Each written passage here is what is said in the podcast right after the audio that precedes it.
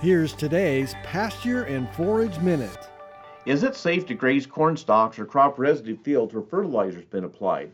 For potential nitrate toxicity, there is some risk grazing crop residue soon after dry fertilizer was just applied a few days prior without a half inch of moisture, rain, or irrigation.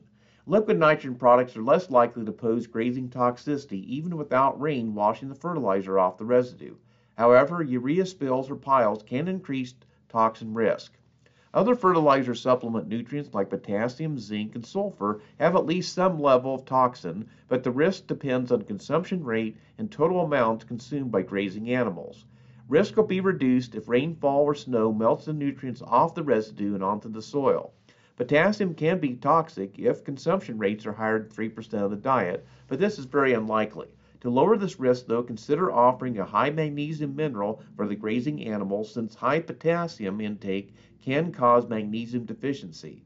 Also, though uh, unlikely, down corn grazing can increase polioencephalomalacia or PEM risk due to high sulfur intake. Grazing cattle can tolerate a half a percent of sulfur, and since corn residue is usually only about a tenth of a percent sulfur, toxicity risk is low. Zinc consumption is acceptable up to 0.3% of the diet without problems, and phosphorus can be tolerated up to 1% of the diet. Overall, the safest approach for grazing corn stalks is to wait until after a rain or graze before applying fertilizer to crop residue. Fertilizer application to growing cover crops will lower risk for grazing toxicity since actively growing plants likely absorb the nutrients within a couple days compared to dry fertilizer spread on crop residue.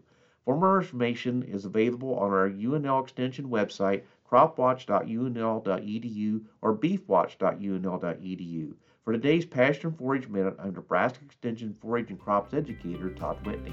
Pasture and Forage Minute is a production of Nebraska Extension. For more information on how your university is serving Nebraskans, go to extension.unl.edu.